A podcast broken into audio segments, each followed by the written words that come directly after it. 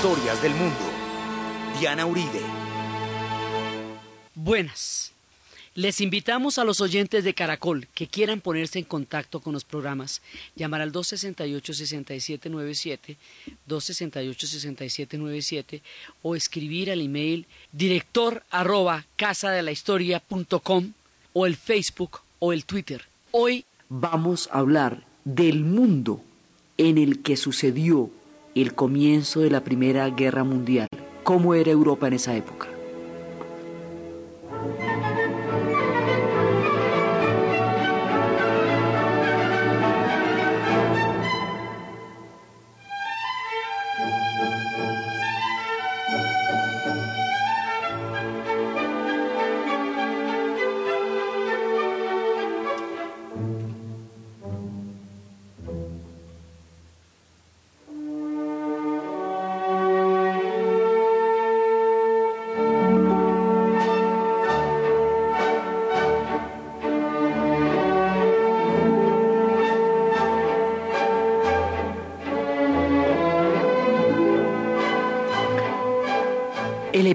De la historia que vamos a contar está en la Viena de los valses de Strauss, está en París, está en Budapest, Hungría, porque es la otra parte del imperio austrohúngaro, está en Rumania, en Bucarest, porque es donde empieza Oriente. Son estas ciudades de la Europa donde empieza el escenario del drama que va a desembocar en, en la primera de las hecatombes del siglo XX.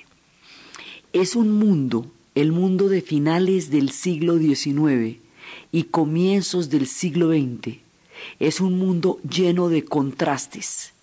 Es el mundo del eurocentrismo por excelencia, es decir, el contexto histórico es el florecimiento de la civilización europea, contemplándose a sí misma y maravillada de su arte, de su ciencia, de su literatura, de su música, de su ballet, de todo cuanto producía, embelesada en su propia contemplación, la Europa de esta época, es el mundo del colonialismo, es decir, es el mundo donde las potencias se están repartiendo los pueblos de África, los pueblos de Indochina y los pueblos del Medio Oriente, que como habíamos visto durante toda la serie de Egipto, estaban maduros para el reparto. Es el mundo de los imperios, imperios que llevaban mucho tiempo. El imperio austrohúngaro, protagonista absoluto de nuestra historia, como ya hemos visto reiteradamente a lo largo de esta serie, empezó en la época en que Juana la Loca y Felipe el Hermoso, es decir, la hija de Fernando e Isabel la Católica en España, con los hijos, con el hijo de los Augsburgo, Felipe el Hermoso, se van a casar en esta dramática historia de amor y dolor, y van a tener un hijo que se va a llamar Carlos V en España y Carlos I ese tipo va a unificar las dos coronas, la corona austríaca y la corona española, en el imperio en donde se decía que no se ocultaba el sol. Ese personaje, Carlos V o Carlos I, según los, los lugares donde estaba, cuando él va a morir, su imperio es tan grande, tan grande, pues no se ocultaba el sol porque es que iba, como en la época en que del descubrimiento de América y todo eso, pues entonces esto iba desde América hasta Filipinas y atravesaba toda Europa, así que en todas partes estaba de día en algún momento, por eso no se ocultaba el sol. Cuando Carlos V muere, el imperio se va a partir porque es muy grande. Felipe II va a hacer que la parte española se convierta en la potencia de la época. Y por el otro lado, queda la casa de los Augsburgo. La casa de los Augsburgo va a crecer hasta convertirse en un imperio colosal y en la última etapa va a juntarse con los húngaros, como hemos venido anunciando, en una monarquía doble que llamarían biarquía, porque era una doble monarquía, que era el imperio austro-húngaro, es decir, Viena y Budapest, Budapest. ¿Sí? Este gran imperio gobernó durante seis siglos el centro de Europa y fue el, digamos, el eje de poder más impresionante que se movió en lo que es la Europa central. Y ahí pertenecía, los Balcanes estaban incluidos dentro de este imperio. Este imperio se extendió sobre los Balcanes. Era un imperio católico. En este imperio estaban contenidos los checos, eslovacos, estaban contenidos los desaparecidos polacos, que habrían de ser repartidos entre Austria, Prusia y Rusia durante la época de Catalina la Grande, en este imperio estaban los pueblos eslavos, sometidos a un yugo grandísimo que era toda la el poder de los austrohúngaros y los húngaros, porque como eran parte de la hierarquía, tenían una condición preferencial frente a todos los demás pueblos eslavos, se sentían sometidos por ambos. De aquí en este imperio van a estar metidos los serbios, siendo los serbios, y de aquí van a salir el nacionalismo serbio. Los serbios son, eh, tienen una influencia rusa poderosísima, poderosísima, pero tienen en Austria y Hungría un enemigo fatal para sus pretensiones de ser una nación. Son ortodoxos, son eslavos y están afiliados profundamente a los rusos. Entonces aquí, digamos, en el punto de Serbia lindan estos dos imperios, el imperio zarista y el imperio austrohúngaro.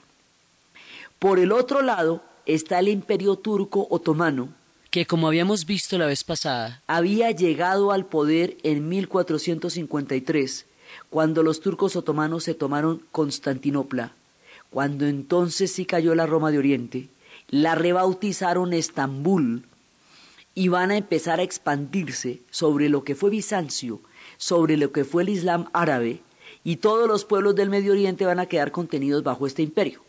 Este imperio tiene sus límites en Europa. Es un imperio oriental asiático, pero es euroasiático. Entonces, en los Balcanes nos colindan los dos imperios.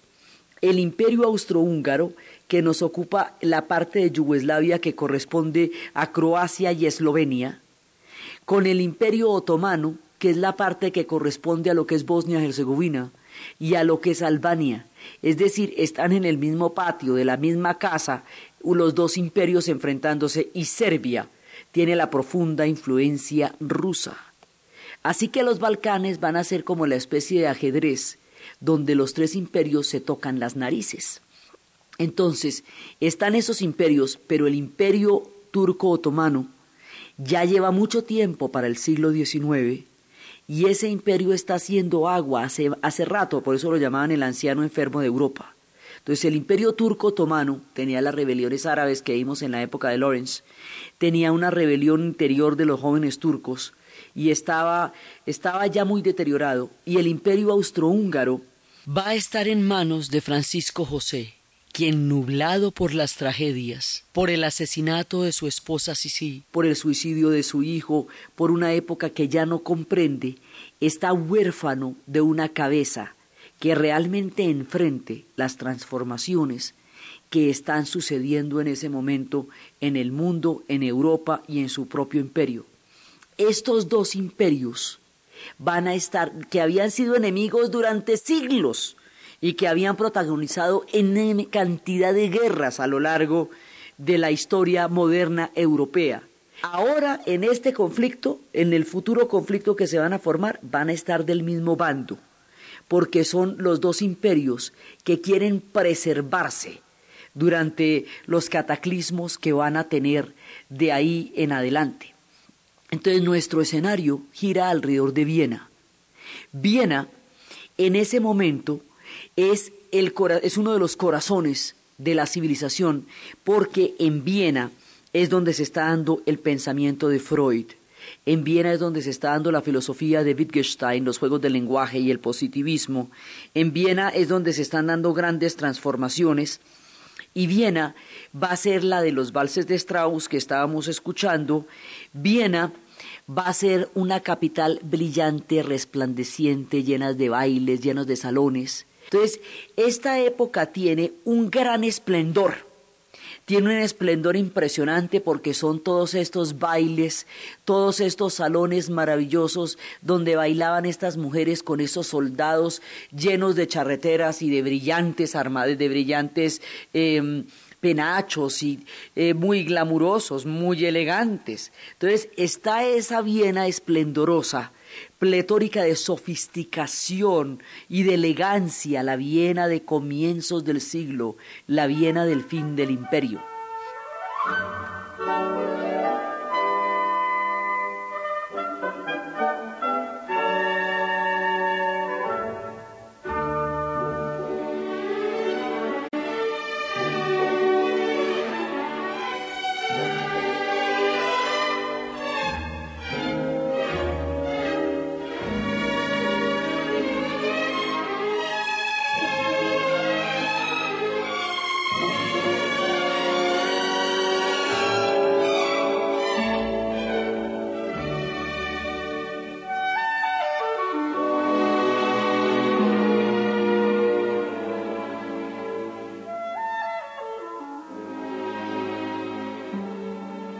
Está la maravillosa París de la llamada Belle Époque. Es la París donde se acaba de construir la Torre Eiffel. Es la París donde se van a dar cita los pintores, los impresionistas, Monet, eh, todos los grandes impresionistas y es también donde, se, donde va a estar Toulouse-Lautrec y es donde ahí se van a generar eh, círculos artísticos muy, muy importantes y estos círculos artísticos van a ser fundamentales en nuestro relato. Entonces, es una época de total esplendor y de magia, es una época en la que se van a dar cita los grandes, grandes, grandes, porque es la época de Cézanne, es toda la época de, de todos los grandes, de Sisley, de todos los grandes impresionistas, y también en la época en que está surgiendo el cubismo, con Picasso y con Braque, de otra tendencia, los movimientos de las fieras, los faube, es una creatividad artística impresionante. París era una fiesta, es el tiempo de Montmartre, es el tiempo de la Madeleine, de los grandes bulevares, es como la época dorada de París, y París es el corazón de la Belle Époque, y es esa París de la Belle Époque donde va narrando Marcel Proust en busca del tiempo perdido, una prodigiosa obra en donde se relata una extraña bulia, una, una increíble sensación de decadencia, como si hubiera llegado un estancamiento a los tiempos del mayor esplendor.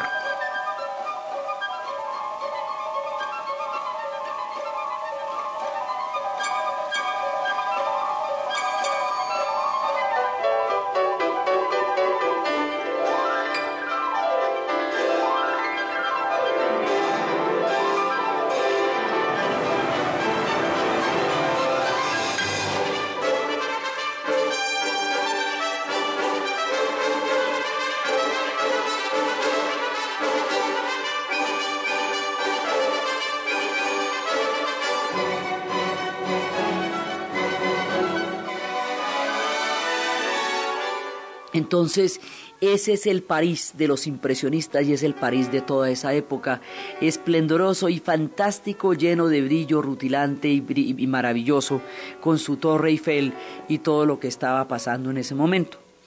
Es el Londres de la era victoriana y de la revolución industrial, la potencia más importante del siglo XX, porque siempre hemos dicho que el día que murió Victoria, de cuatro, uno de cada cuatro habitantes del planeta Tierra era súbdito de la reina Victoria, porque fue la era de la gran expansión del imperio, de la, del imperio británico. Entonces, el París esplendoroso y el Londres de la revolución industrial son en este momento ejes de poder. También Budapest, porque forma parte del imperio, también Bucarest de Rumania, porque Bucarest es el momento en que une Oriente con Occidente y de ahí arrancaba el famoso Expreso Oriente, donde de Agatha Christie centraría algunas de sus novelas, El crimen en el Expreso Oriente, más adelante con, con su inspector Poirot, era, salía de Rumania, de Bucarest. Entonces hay una Europa esplendorosa, una Europa llena de optimismo, una Europa profundamente influenciada por la teoría de la evolución, que cree no solamente en el progreso ilimitado y creciente como la forma más eh, poderosa de organización humana, sino que cree además que la guerra es la política por otros medios, porque el darwinismo de las especies que sobreviven tragándose las unas a las otras, trasladado a la política, justifica la guerra en nombre de cualquier causa, de muchas causas, como una forma de, de, trasladar a otro terreno la política, y es una época en que se glorifica la violencia como partera de la historia también. Entonces, esta es una época donde las grandes ideas se están eh, gestando en Europa y esas ideas van en diferentes direcciones. Entonces, hay una, una, época de la ciencia, esta es una época de grandes inventos, es la época del ferrocarril. Y los avances culturales, los avances científicos de esta época son muy importantes porque van a determinar el curso de las dos guerras. Es el tiempo del ferrocarril, del transiberiano, que unió a Rusia, la inmensa Rusia zarista, la obra más importante, la obra faraónica de los rusos es el Transiberiano, en la época del Expreso Oriente, en la época del telégrafo, de la electricidad, del incipiente automóvil, en la famosa París de la Belle Époque.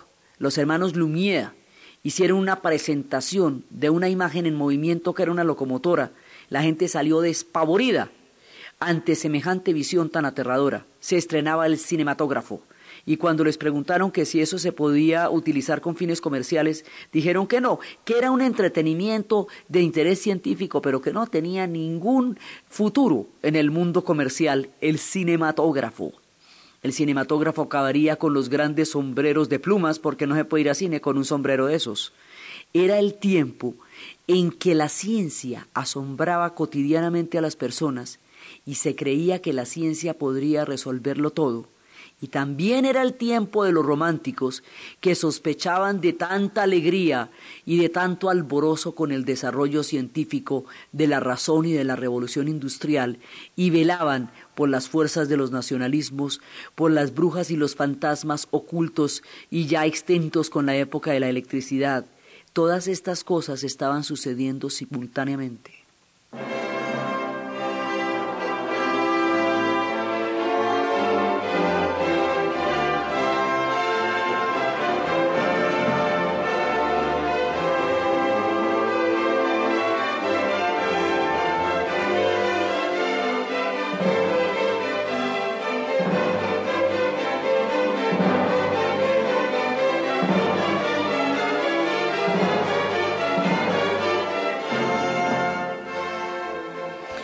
Era una época, era la época de Wagner en el romanticismo, era la época de, de Bartok, era la época de Strauss, la época de Stravinsky. En la música es una locura, es la época de Verdi. Es un tiempo impresionante de la música donde cada cosa significaba algo. Las danzas húngaras, las danzas rumanas, eh, la música de Wagner inspiraba el espíritu de la nación alemana que se estaba formando y estaba acompañada de un movimiento que sospechaba de la revolución industrial porque decía que eventualmente podrían deshumanizar el alma y que hacía que retomaran la antigüedad griega y la antigüedad romana y por eso moriría Lord Byron luchando por la independencia de Grecia en los Balcanes. Eso sería un tiempo, digamos, en donde hay muchas tendencias opuestas. Wagner es parte del romanticismo y Wagner es parte del espíritu alemán. Eso, el que más adelante utilicen a Wagner como un ícono del Tercer Reich, no es culpa de Wagner. Es el imaginario que se va a construir cerca de la Segunda Guerra Mundial sobre el tiempo en que Alemania se convirtió en Estado Nacional, que fue esta época. Alemania se vuelve un Estado Nacional. Italia también. Habíamos visto que Alemania se unifica alrededor del proyecto militar de, prusiano y que Italia se va a unificar alrededor del proyecto político de Giuseppe Garibaldi, que es también el tiempo de Verdi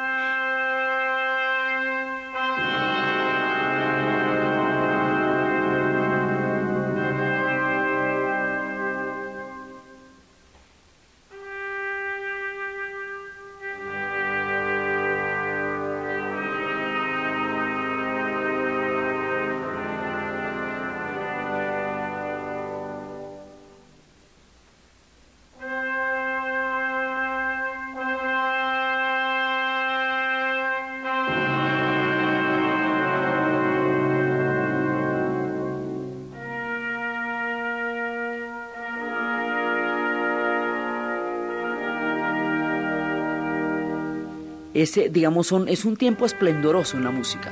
Entonces, una cantidad de fuerzas se, se van a dar cita en este momento, en el momento en que ya hay, empiezan los medios de comunicación, empieza el telégrafo, empieza la luz eléctrica transformará por completo toda la, toda la, estructura de la época porque aparecerá el alumbrado público. Y esto ya va a hacer que, la, que cuando se descubre la luz eléctrica, empieza a existir la noche. La noche es utilizable porque hay una luz que permite leer hasta tarde. Entonces todas estas cosas, está el automóvil empezando a utilizarse incipientemente, están los cepelines como, una, como un preludio de lo que sería la aviación y en esta época son sumamente populares los cepelines antes de que se desbaratara y se quemara el Hindenburg en 1937 los cepelines habían alcanzado a hacer más de 600 vuelos y eran muy populares como un, un invento a desarrollarse muchísimo en el futuro. Estaban empezando en este momento los experimentos de los hermanos Wilbur Wright para lo que sería la aviación, apenas estaban empezando.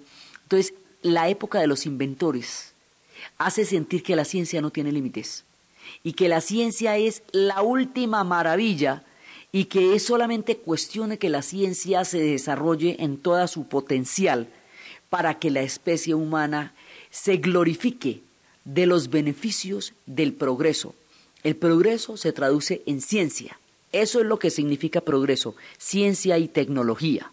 Entonces es una época que tiene un optimismo muy grande y tiene mucho esplendor y todo el mundo está convencido, digamos, hay una sensación de plenitud una sensación de, de maravilla. Pero este es un lado de la moneda. Esta plenitud, esta maravilla, estos valses de Strauss, estos salones de Montmartre, estas calles, estos bulevares en París, estos grandes escenarios en Viena, esa, estas épocas victorianas donde se dan todas las grandes novelas, donde se ve sensatez y sentimiento, todas las novelas de Jane Austen y todas las novelas de las hermanitas de las hermanas Brontier y las toda esta sutileza y también todo esto es, es real para muy pocos.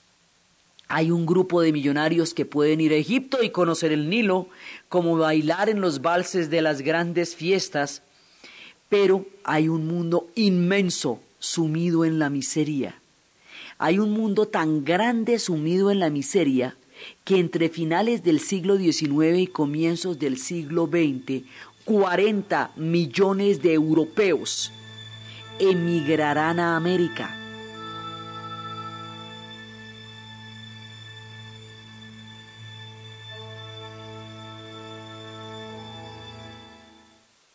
Última hora Deportiva Caracol. Buenas noticias para el ciclismo colombiano.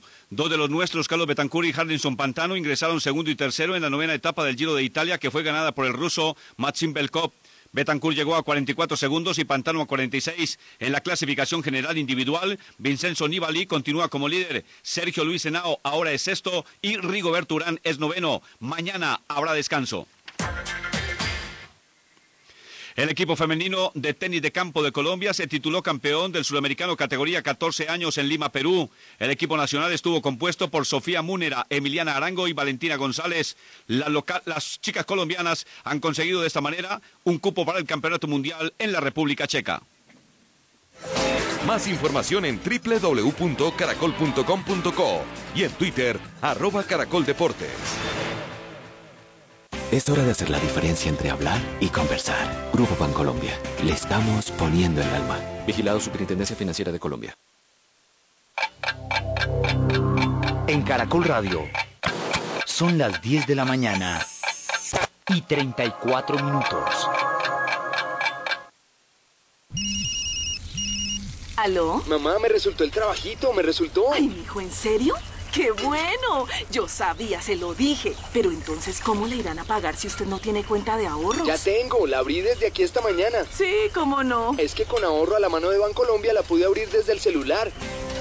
Bancolombia presenta Ahorro a la mano, una cuenta de ahorro sin cuota de manejo que funciona desde cualquier celular y abrirla es gratis. Abre ya la tuya enviando un mensaje de texto sin costo al 81088, disponible solo para Claro, OFF y Tigo. Bancolombia, le estamos poniendo el alma. Vigilado Superintendencia Financiera de Colombia. Disfruta tu vida libre de drogas. Cultiva alegría, emociones, ganas, esperanzas, sueños, futuro y paz. Porque cultivar, procesar, distribuir y traficar drogas es la cadena que debemos romper. Colombia, territorio libre de drogas. Una campaña del Ministerio del Interior y de Justicia y la Dirección Nacional de Estupefacientes. ¿Y usted?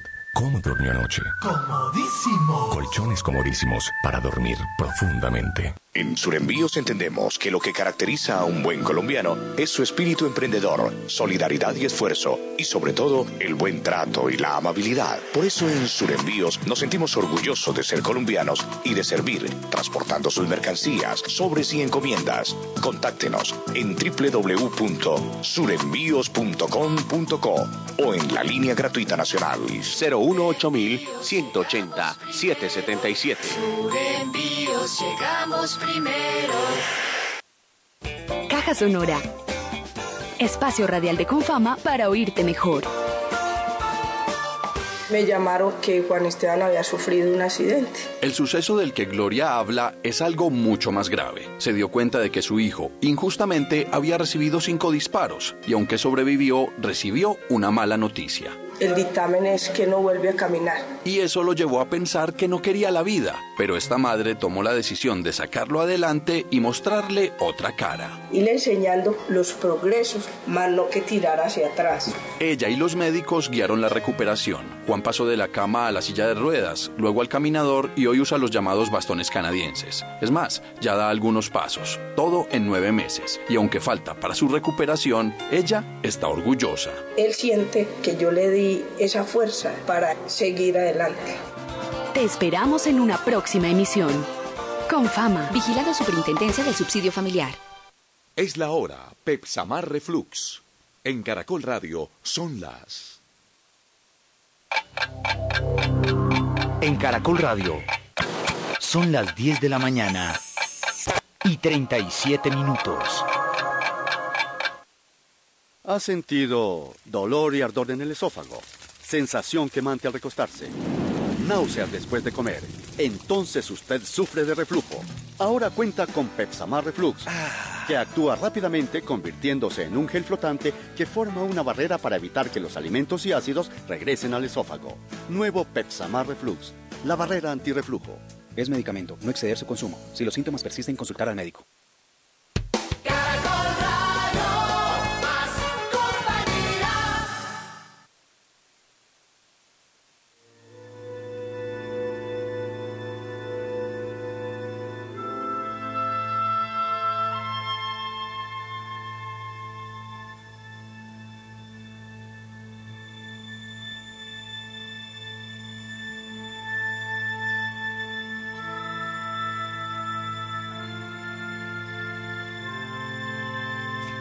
Continuamos con la historia del mundo. Entonces, inmigrarán por hambre.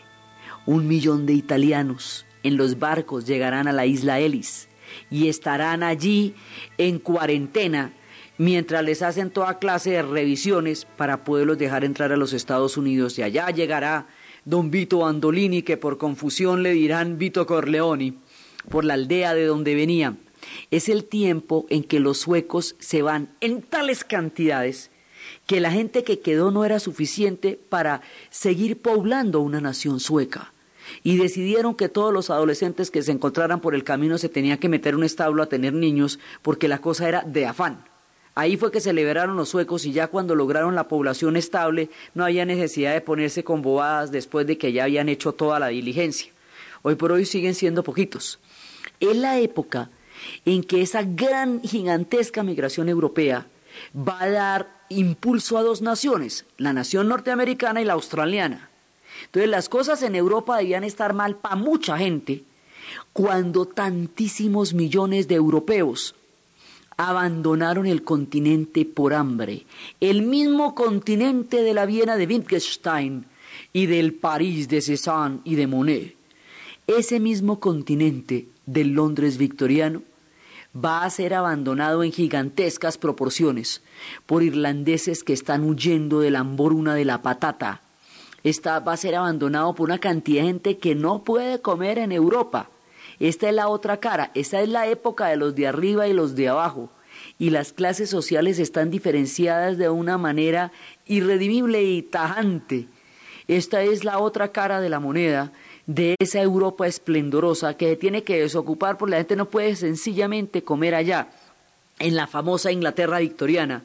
Los niños están atravesando la situación de miseria más aterradora, que es lo que va a narrar Dickens en novelas como Oliver Twist.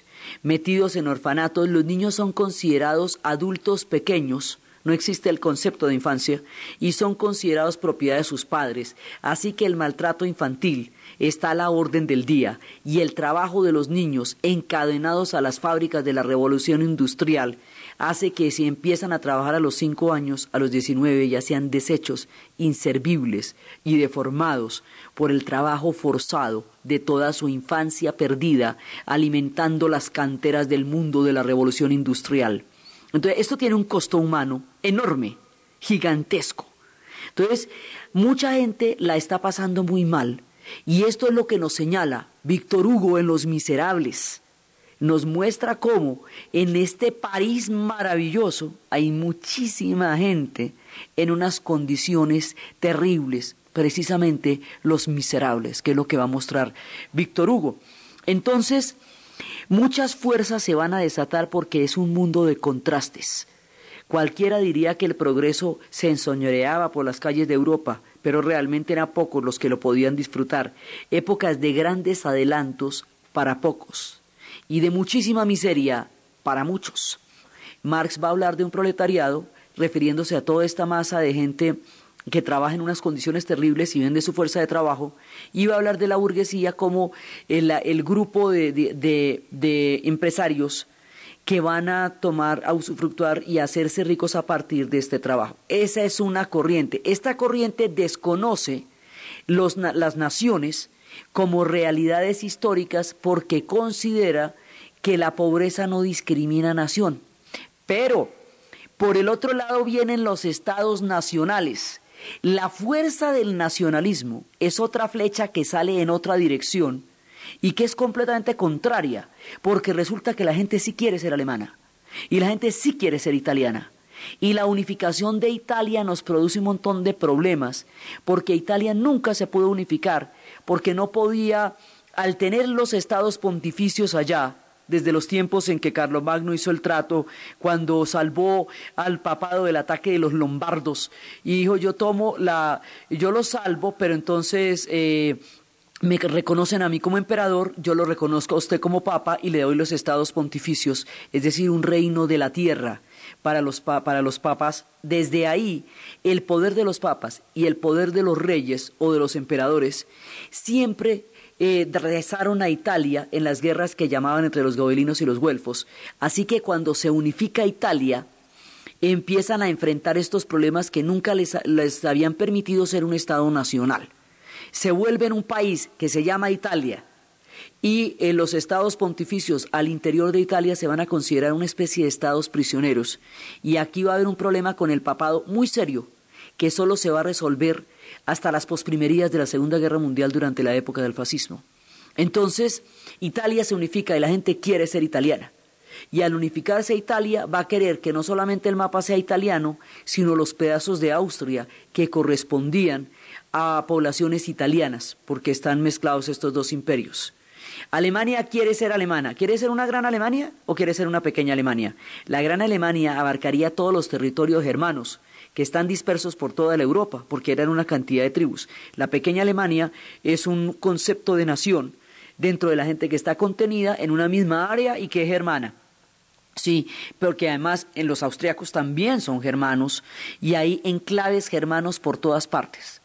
En este mapa hay mucha gente eslava y hay mucha gente germana.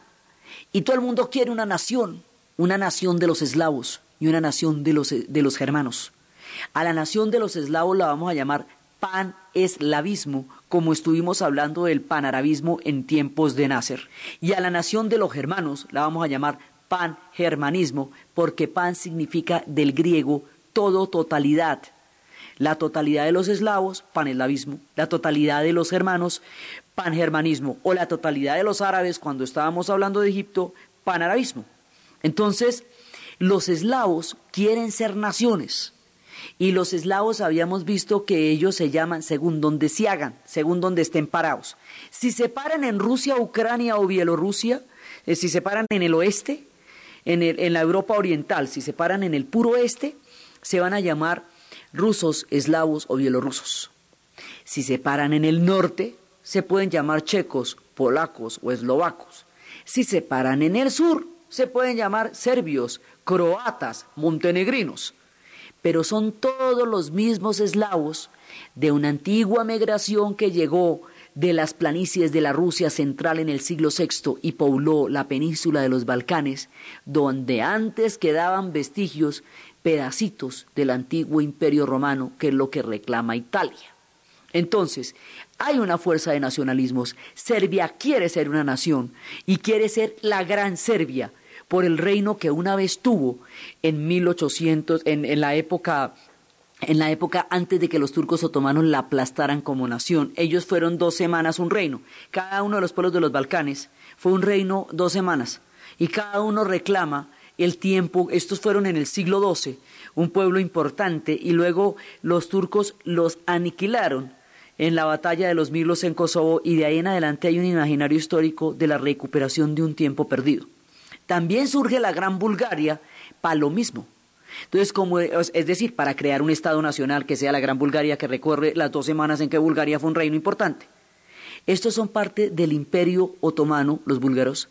Así que va a haber una serie de guerras en los Balcanes por expulsar a los turcos, que ya estaban en decadencia, y por organizarse en estados nacionales una vez que se expulsen a los turcos. Por eso va a haber entre, mil entre 1912, 1911, 1912 y 1913, tres guerras en los Balcanes, antes de que estalle la grandota por ahí, por los Balcanes, que es el agujero que se va a tragar a toda Europa. Por eso decía Churchill, si llega a estallar un problema europeo de grandes proporciones, seguramente será por un maldito problema en los Balcanes. Y decía Bismarck, que los Balcanes no valían los huesos de un granadero prusiano. Pero los Balcanes van, a, van a ser el detonante de todo el conflicto. Entonces, hay fuerzas nacionales de estados que están apareciendo recientemente.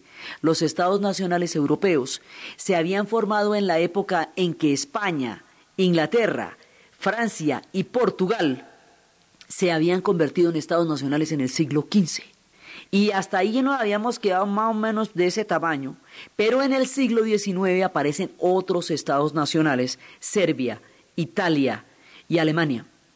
La aparición de los estados nacionales hace que la fuerza del nacionalismo sacuda a los Balcanes porque los checos quieren existir, porque los polacos quieren volver a ser de nuevo un Estado y esa, ese anhelo histórico de recuperar el, el, pueblo perdido por una repartición entre Austria, Prusia y Rusia es lo que llevaba a Chopin a componer la polonesa.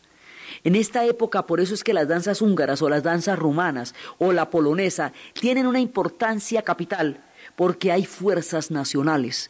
Entonces, contrario a lo que dicen los socialistas, que no importa el Estado nacional, sino la clase social a la que se pertenezca, los estados nacionales sí son fuerzas que se agitan en forma de rebeliones terribles y cataclísmicas y que van a llevar a los enfrentamientos más grandes. Entonces, hasta ahora vamos en los imperios, que son Austria-Hungría y los otomanos, y el imperio zarista, que está empezando a decaer después de siglos y siglos de expansión. Esos son los imperios.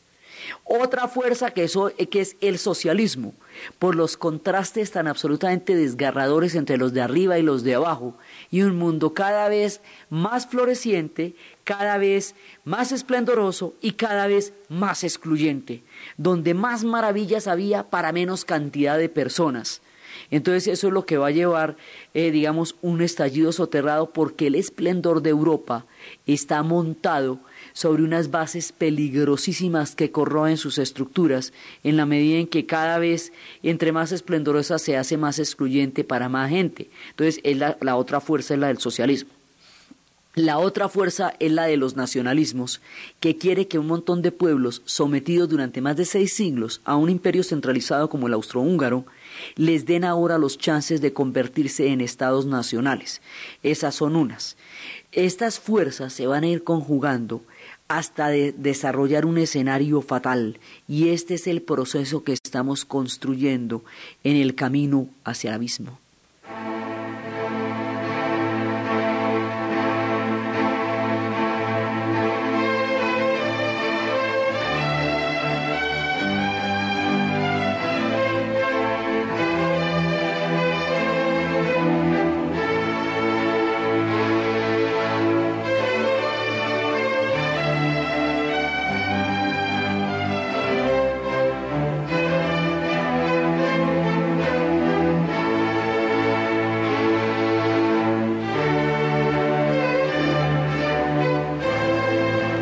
Estas fuerzas se están conjugando y se van a complicar. Entonces Italia en su unificación entra en contradicción con los estados pontificios y ese problema se nos va a complicar después y empieza a reclamar territorios del imperio austrohúngaro que en un momento dado tiene, cree tener la posibilidad de adquirir. Está el mundo de los paneslavos, o sea, de todo la, del imaginario de una gran nación eslava, que tiene como faro a la Santa Madre Rusia, porque la Santa Madre Rusia es la fuerza gravitacional del proyecto paneslavo. Los rusos, después de siglos de expansión, después de siglos y siglos de crecimiento, también en condiciones muy miserables porque crecen los ares en los grandes salones. Ah, baila Ana Karenina eh, con, eh, con los grandes príncipes, sí, pero es la época de las novelas también. Esto en la literatura es la locura furiosa porque es que esta es la época de Tolstoy, de Dostoyevsky, de Turgenev, es la época de Gogol, es la época de Nabokov, es la época de Chekhov. Y ellos serán los cronistas más desgarrados, sensibles, humanos, tiernos y maravillosos y a la vez eh, eh, expectantes de la sombría del alma rusa, como en el caso de Dostoyevsky, para contarnos cómo es el mundo de los rusos. Entonces, el mundo de los rusos está en plena, estuvo en plena expansión hasta Nicolás II. Antes de él, Nicolás I, Alejandro II y Alejandro I eran unos duros, pero Nicolás no Nicolás va a enfrentar una guerra desgarradora con Japón, en la que Japón le destruye toda la armada y lo debilita extremadamente como imperio. Entonces, frente al nacimiento de los estados de, de los estados nacionales alemanes e italianos, el equilibrio mundial va a verse roto, el equilibrio europeo en ese momento se va a ver roto porque hay nuevas fuerzas y nuevos centros de poder. Así que para conjurar esas nuevas fuerzas y esos nuevos centros de poder, se va a establecer un sistema de alianzas como bloques para poder enfrentar los nuevos cambios y los nuevos centros de poder que están gravitando en Europa. De esa manera, Francia se va a unir con Rusia, con esta de Nicolás, y se va a unir con Inglaterra, Francia e Inglaterra, que se habían matado durante siglos y que habían atravesado todas las formas de odio y que han sido archenemigas, ahora van a volverse aliadas de una manera tan encantadora, tan sutil y tan chusca que esto se va a llamar la entente cordiale, porque esto era dentro de la mayor cordialidad. Entonces, ellos se van a volver una alianza con Rusia. ¿Esto qué quiere decir? Las alianzas a nivel de los países y a nivel de las potencias son exactamente lo mismo que a nivel de las pandillas. Lo que, lo que es con él es conmigo. ¿Sí me entiende? Entonces lo que pasa es que a nivel geopolítico esto queda más elegante y más glamuroso. Es lo mismo. Entonces, si usted se mete con uno de esos países, los otros dos tienen que atacar necesariamente porque eso significa una alianza militar, que se ataque en bloque. Esto hace que Austria-Hungría se alíe con Alemania porque incluso también porque son germanos, porque tienen proyectos comunes, no va y sea. De todas maneras se necesita una alianza ahí, vete tú a saber. Italia tiene una posición bastante ambigua en este sistema de alianzas. Italia en las dos guerras mundiales va a cambiar de bando en la mitad y la van a clavar entre ambos siempre. Entonces, tenemos una cantidad de vectores que se van juntando. Los imperios, el austrohúngaro, el imperio otomano y el rival del austrohúngaro y el otomano que son los rusos. El socialismo, como una fuerza que está, eh, digamos, creando una agitación a nivel de toda esta Europa excluida de, los grandes esplendores. Los nacionalismos, que son fuerzas de inconformidad profunda con el yugo de los imperios que durante más de seis siglos han sometido a las naciones eslavas. y también dentro del nacionalismo está la unificación alemana y está la unificación italiana. Las potencias que en el caso de Francia y de Inglaterra están por tomarse el mundo, están en un proceso de expansión y los procesos de expansión es que son grandes cantidades de guerras, grandes cantidades de alianzas, grandes cantidades de maniobras. Entonces, que a eso es a lo que llamamos el gran juego.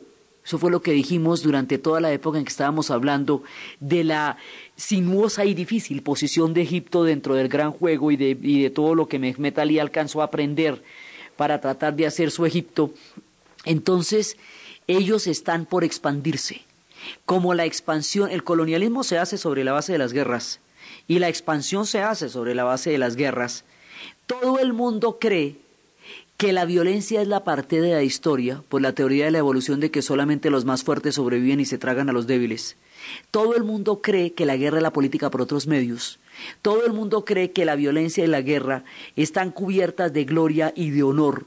Hay un pensamiento bélico que populariza el conflicto como forma de dirimir eh, las diferencias entre las naciones, los pueblos y las clases sociales.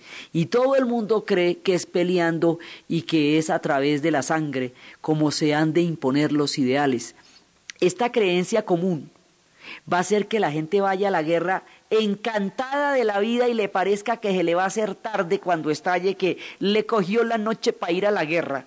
Y nadie se imagina el conflicto tan absolutamente aterrador, cataclísmico, apocalíptico, desolador, que estaba a punto de estallar. Esas épocas anteriores a las grandes guerras revisten un esplendor casi banal ¿Se acuerdan ustedes en lo que el viento se llevó ese último barbecue antes de que se vayan a la guerra, donde todos los hombres están hablando de ir a defender el glorioso sur? Las chicas se aburren de que ellos estén hablando de la guerra y todos se quieren lucir en el barbecue y después todos los que están en el barbecue van a terminar o muertos o sin patas en una carnicería aterradora que fue la guerra de secesión. Pues aquí va a pasar lo mismo. Los grandes salones, las charreteras, los valses, los conciertos, todo este mundo esplendoroso va a quedar barrido por una guerra de unas proporciones que no le caen en la cabeza a nadie porque nunca había habido una guerra mundial, no se sabía que era eso. Las guerras napoleónicas era lo más parecido a una expansión de un conflicto por toda Europa. Pero eso no es imaginable con lo que va a pasar ahora. El siglo XIX desfila entre la faustuosidad y la antesala de la tragedia, porque realmente no se imaginan hasta dónde se van a hundir en lo profundo del abismo de un conflicto del cual no se tiene memoria en la historia reciente de la humanidad. Entonces, estas son las condiciones que nos van acercando a lo que va a ser dentro de poco tiempo la Primera Guerra Mundial. Pero todas estas fuerzas, todas estas ideas y todas estas dinámicas influyen de manera particular en los pueblos eslavos, que son el origen y el centro de nuestro relato. Es en esta época donde los polacos, donde los checos, donde los húngaros desarrollan movimientos nacionalistas de gran envergadura, recuperando el tiempo de las tinieblas que llamaban los checos, la esperanza polaca en el principado que alcanzaron a tener con Napoleón y el sueño de volver a ser, y el compromiso de los húngaros, que después de una gigantesca revolución nos va a poner a la par con los austriacos. Es el tiempo de Borjak, de Smetana, de Chopin, de Liszt, de los grandes compositores, de Mucha, de Neruda, de Jan Neruda, de los movimientos nacionalistas que va a dar origen primero a la Primera Guerra Mundial y luego al nacimiento de los estados nacionales, de los pueblos eslavos y del pueblo magyar. La historia de cómo va a suceder esto qué es lo particular y cómo atraviesan nuestros protagonistas esta época llena de convulsiones que hemos narrado en dos programas que significa el siglo XIX, es lo que vamos a ver en el siguiente programa. Entonces, desde los espacios del frenético siglo XIX, de la lluvia de ideas, de los movimientos nacionales, de la electricidad, de los inventos, del optimismo, de la bulia, de los cambios en el arte, en la música y un continente que extasiado en su propia maravilla se desliza hacia el abismo entre el esplendor y la miseria, en la narración Diana Uribe, en la producción Jessy Rodríguez. Y para ustedes, feliz fin de semana.